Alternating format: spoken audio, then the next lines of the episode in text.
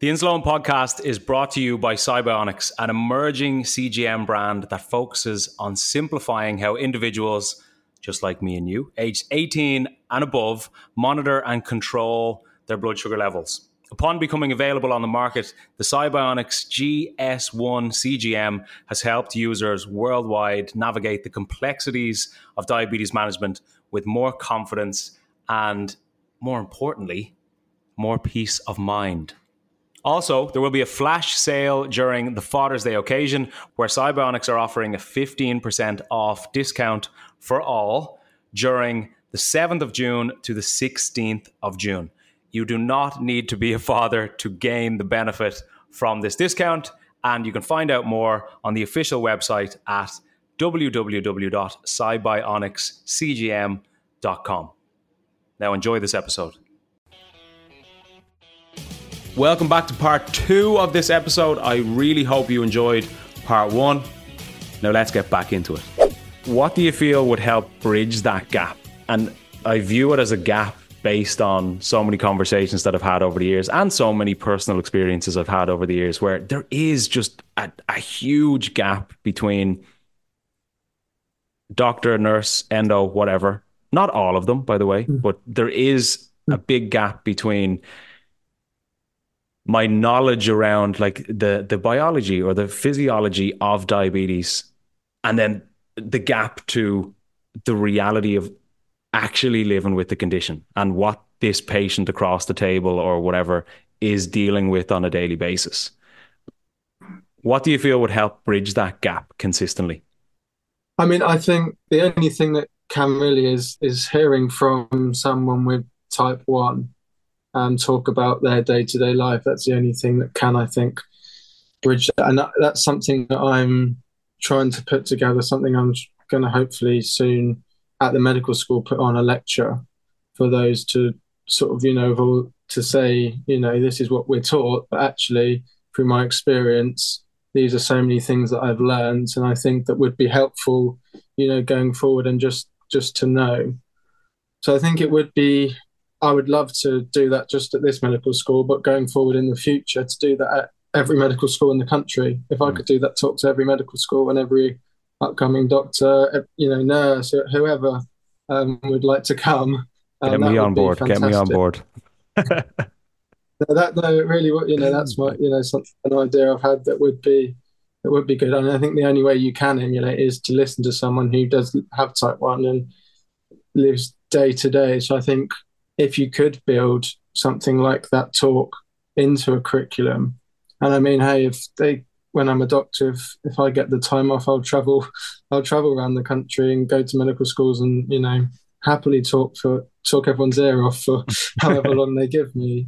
Um, so I think that would be a really good way of closing the gap, um, and then also maybe to create, you know, obviously that time wise, maybe you know to either do an online lecture or to you know to create for you know people with type one to create you know a, a resource that has information on it that can be sent out to you know people you know medical professionals just to you know try and get the information across mm. and through people following on socials and things i think the only way you can going to bridge that gap is someone sort of experiencing the day-to-day life um, of someone with type 1 so yeah that was that's something i'm hopefully hopefully trying to do. Um, it's on the agenda. Definitely love it. Um, the and the and as you say, Graydon, you, like you're hitting the nail on the head. It's it, it it's something that you truly only understand when you live with it. And I've I've mentioned this a couple times on this podcast before, but even before the conversation that I had, we had a guest on, I, th- I, think it was last year at some stage, but she was diagnosed with diabetes herself, a mother, when she was, I think, like 45 or something, like in and around. But her daughter had been diabetic since a young child. So the mother essentially had been like bringing up her daughter and managing her diabetes completely because obviously the daughter was too young to manage it herself. And I have always said, even prior to this conversation, that the the closest and most mm, like the most cons- not consuming. I don't know, but I can't I can't even think of the right word. But the the the closest relationship that somebody can have to managing diabetes without it actually being their own diabetes is if it's their young child essentially. So she had spent years and years and years and years bringing up her daughter, managing her diabetes until she was then diagnosed herself at roughly the age of 45. And I asked her, similar to the question I asked you, Graydon, like, did your perspective or did your opinion of diabetes change when you were diagnosed, even though you have spent years and years and years managing your daughters? And without any pause or hesitation, she, she says 100%. And she said, mm-hmm. it's completely different living with it compared to anything else. Like learning about it, mm. helping a child, helping a parent, helping a sibling, completely different when you live with it yourself because you're in it mentally and emotionally all the time. And you don't get that now, I obviously don't have a young child with diabetes, so I can't speak on behalf of them, but I would imagine you don't get as much of an insight into the brain of a diabetic. That's kind of always ticking. You are Graydon currently in are you you're currently doing the medical trial now, are you? Are you still doing it? Yeah, so I I'm coming towards the end of it. So I first I was diagnosed August last year and I probably you have to be quite early on to be on the trial. So I probably started it sort of in the September of last year. So it's been probably four, uh, just over a year, a year and a bit now. Um, so I'm now sort of at the stage where I'm not going as frequently because I've I've sort of I've had the, the trial and the, the drug, um, and I'm just doing the monitoring stages where I'm sending in the blood samples.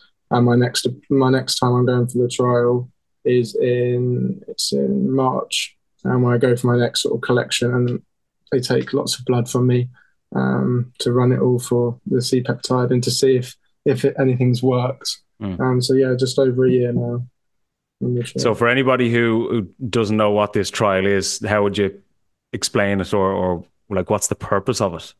So the purpose is so when you're first diagnosed, they say roughly you have about twenty percent function left of your pancreas for producing your insulin. Um, and that is what's responsible for you know the honeymoon phase for a lot of people. And then slowly over time and you know that that 20% will be lost. And then that's what brings the honeymoon phase to an end. And for some people that might be 3 6 12 months etc um, so what this was trying to do was um, a, a drug that tried to stop the immune system um, from destroying that extra 20% of your pancreas to leave you with um, that last 20%. So to essentially leave you in a honeymoon phase mm. for longer or as long as possible or possibly for life.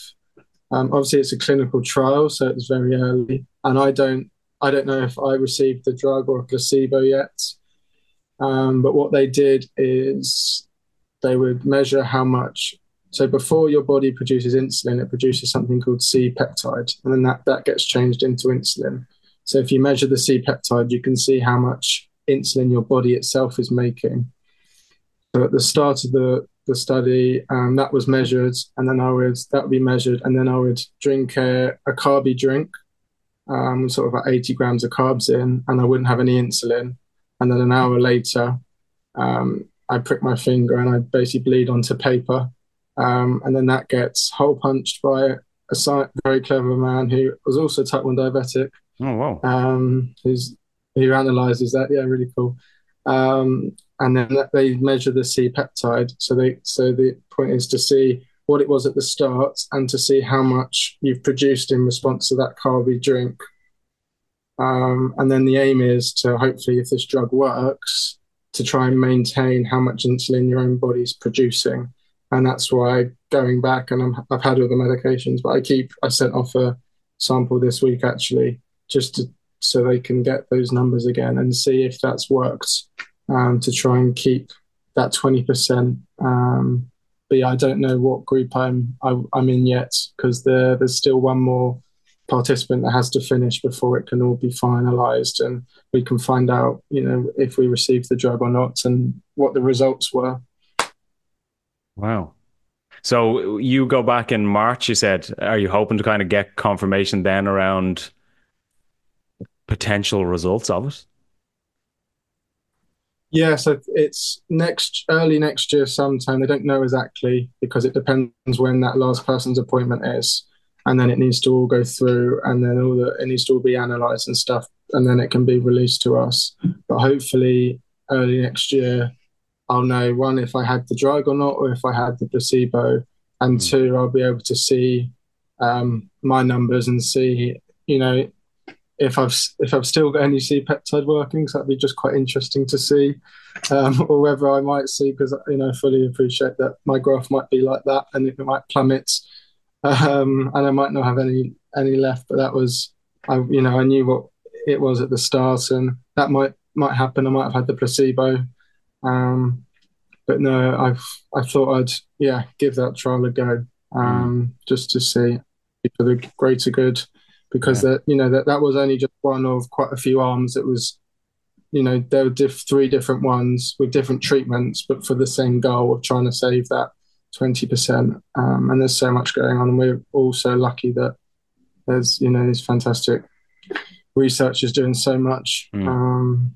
so would it be like, let's say it all goes to plan and it is something that's confirmed can save potentially 20% of your pancreas before it finally kicks the bucket mm-hmm. insulin wise.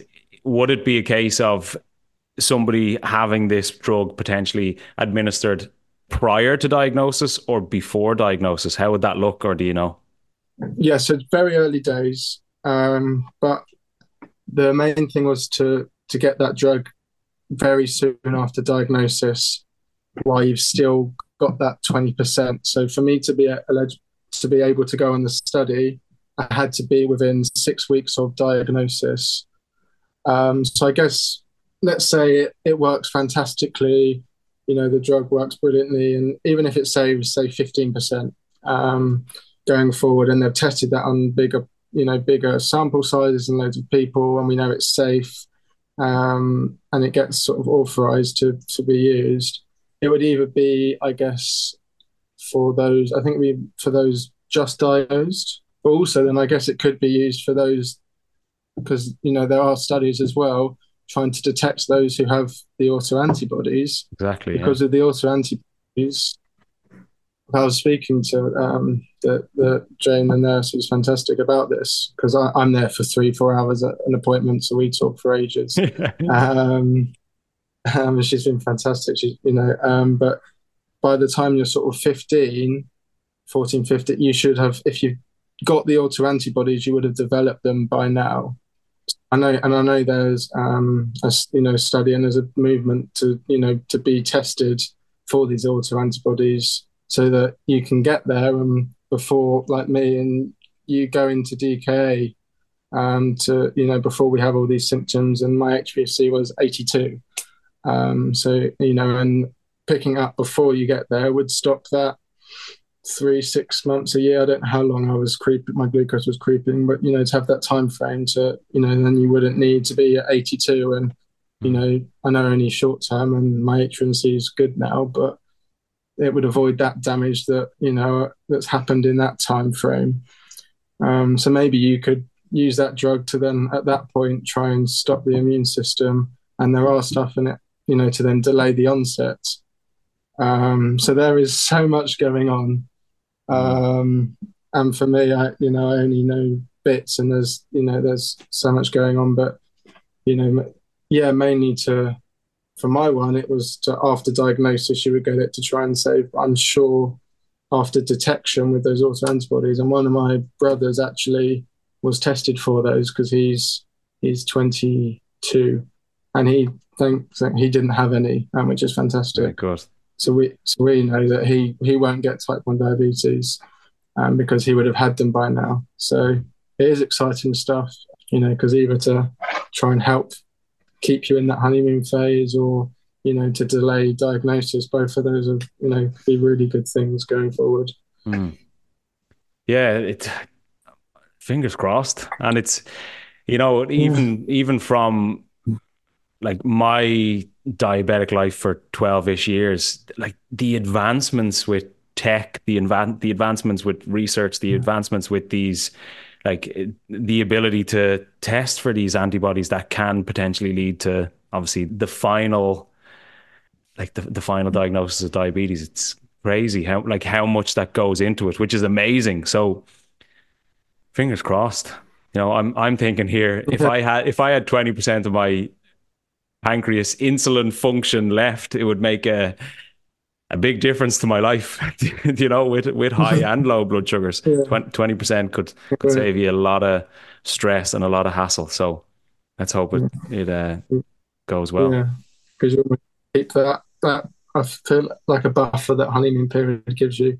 It's mm. almost like a you, you, know you do get that buffer. I feel like, and I, I think obviously I don't know the numbers, but I think from just my control and I think I probably have lost some of. I feel like I'm not you know at the start I was I was in the honeymoon phase, um, and I feel like it you know it is has been more difficult and I'm sort of less.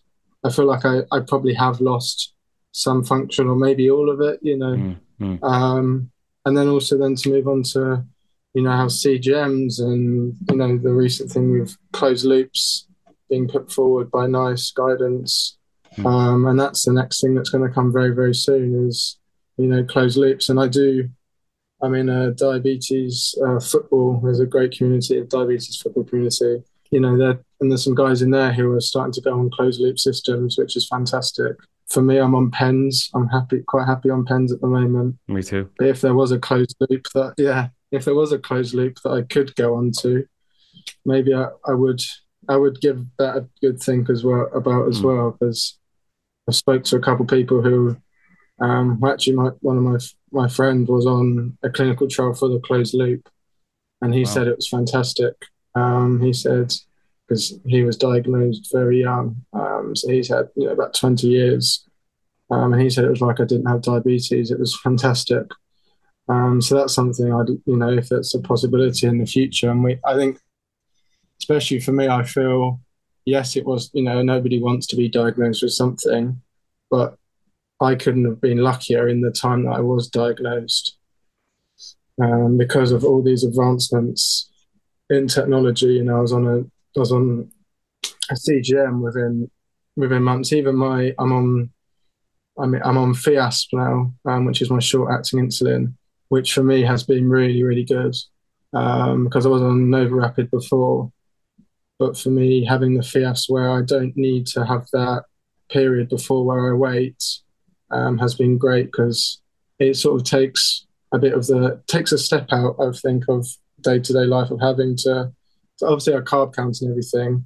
I can do it sort of at the time, and it's amazing, sort of in restaurants because I had I had a hypo where I went to a restaurant and I was on NovoRapid, and I ordered food, and I shouldn't have, but I I tried to pre bolus. Um, and they said the food was coming out at a certain time. I knew roughly what it was, so I, I sort of had an estimate and pre bolus, and the tiniest portion came out, um, and I, I, did hypo, and I ended up in McDonald's buying food because um, I had I'd have I always got Haribos and something on me, but I ended up going to get some food because I thought I might as well might as well get some food, some proper food if I'm going to eat something. Make the most of it. I, yeah, I need to feed the insulin that I've just taken. um, yeah, so even like being able to go on, you know, Fiasp for me, it just sort of takes has taken sort of a another step out almost um, has been really good. So yeah, I feel really lucky. It is, you know, if you have to be diagnosed, it probably mm. in you know the recent times has been the best time to be diagnosed. Yeah, definitely, definitely. And I was only having a conversation with somebody earlier this week, and we were touching on insulin access and affordability in the US specifically, and we we touched mm-hmm. on the fact that essentially a hundred years ago, insulin was like manufactured for for the first time or or was given to a patient for the first time. And prior to that it was just a death sentence. So mm-hmm. in the last 100 years you've a good chance of survival. But in the last 10 years, the last two years, things have just ramped up massively. Even from from my experience, how different my management was, and even just the research around it 12 years ago compared to how different things are now, where people are diagnosed and straight onto a CGM. People are diagnosed straight onto an insulin pump, straight onto a closed loop system. It's unbelievable in all of the best ways. So let's hope you can drive us uh, towards a cure, Graydon, sometime sometime soon. right. well, look, Graydon, I've well, really. Responsibility from, ah, that's a responsibility yeah. my shoulders there. it's, it's all on your shoulders. It's all on your shoulder. But great, and I've really, really enjoyed this conversation. And I have to say, for somebody who's only been diagnosed not even two years, 15 months, it's unbelievable to see how well you know it. It's unbelievable to see how positive you are about it. It's unbelievable to see how rationally and logically you you think about it and consider things in terms of the physical and the emotional. So it's a it's a credit to you and it says a lot about your character. So fair play to you. And I was delighted to have you on the podcast. So uh, drive us towards that cure. Right. and uh, in the meantime, I look forward to speaking to you. I actually just have one more question. Now, this may be mm-hmm. difficult for you to answer because you're so brand new, but I'll throw it at you anyway. It's a closing tradition per se. If you had to thank your diabetes for something, Graydon, what would it be? Having listening, I knew, I knew this question was coming. Um, being completely honest, I think I, I definitely struggle or have, would struggle a while ago to give you any answer at all. Um, you know, being honest, if I could, you know, take it away and not be diabetic anymore, yes, I would. Um, but I think, for, and it, like you said, it, with time, I think you get an appreciation. Um, and I think I and I am I now do have an answer which I probably didn't have six nine months ago, a year ago. I'd have just said no. It's you know I I just wish you know I'm happy I live with it, but if I could take it away, I would. Hmm. Um, but I think I'm quite I'm definitely for me in my career. I'm thankful for. I feel like I have more of an understanding of chronic conditions and what it is like to live with one because we are living with chronic conditions and it is every day. And at the moment, there isn't a cure. And this, you know, for us is going to be our lifetimes. So I think for me, I'm thankful um, to have that understanding and uh, appreciation so that I can use that going forward through my career as a doctor. So whenever I, you know, bump into anyone with type 1 diabetes, you know, that would be, but even, you know, I think broaden that out to anyone with a chronic, chronic illness. And I think there are parallels that can be drawn between between them. Um, so I think having that, I'm thankful for. And then I think you know recently, I sort of stayed off for a while. It was only sort of the last month or two, and hence you know coming on here, I haven't sort of. I just sort of carried on, but sort of like social media wise and things, I haven't didn't really open myself up um, but I think there's a really there's a load of amazing communities out here, and I, I listen to the podcast. I listen to your podcast, um, also the other podcasts as well. Um, I've joined the diabetes football community, and obviously I'm only at the very start, and there's so much more probably out there that I haven't discovered. So probably grateful for you and everyone else out there who's built this community. Um, but to have that community, I think, yeah, is is really cool as well. So mm. that that's yeah, they're my two big parts of the answer. Yeah. What a fantastic answer! Just 15 months into into diabetes, and in a very in a very selfish way, I know obviously you would take it back. I would too. If I can click my fingers, I would prefer not to live with diabetes long term. But in a very selfish way, I'm kind of glad you have it. And selfish slash weird way because I know even just from this conversation, you having it is going to lead to you helping a phenomenal amount of people in your lifetime, guaranteed.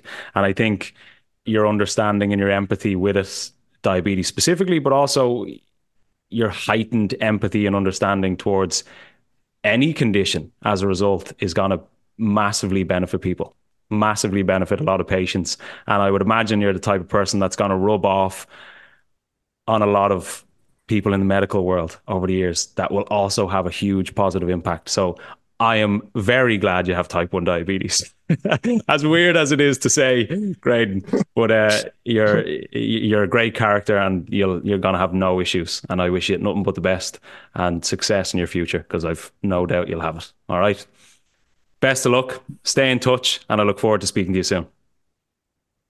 Thank you so much for having me on. It was a pleasure. Another massive thank you to today's guest. And if you haven't already, be sure to check out their social channels and links that we've included in the episode description. If you enjoy the podcast, which I'm guessing you do because you listen, be sure to rate, subscribe, and share. It really, really helps the podcast get heard by more people when you rate, when you subscribe, and when you share. If you feel that you've been able to benefit from it so far, likely someone else would be too. If you have any questions or stories for myself and Graham, please do not hesitate to reach out. We absolutely love getting in the email stories and questions. You can do this through the Insuleoin podcast at gmail.com. And if you would like to learn more from me, stay connected, or even work with me and other people living with type 1 diabetes who want to be fitter, healthier, and happier within my Type 1% Better online program, you can message me directly through Instagram or you can fill out an application form through the link in the podcast description. And as always, another massive thank you to you for your time and your ears. We greatly appreciate you showing up each week, time after time, ready to gain knowledge and confidence around your diabetes management. So until next week, have a good day, have a good week, look after those blood sugars and I'll chat to you soon. Take it easy.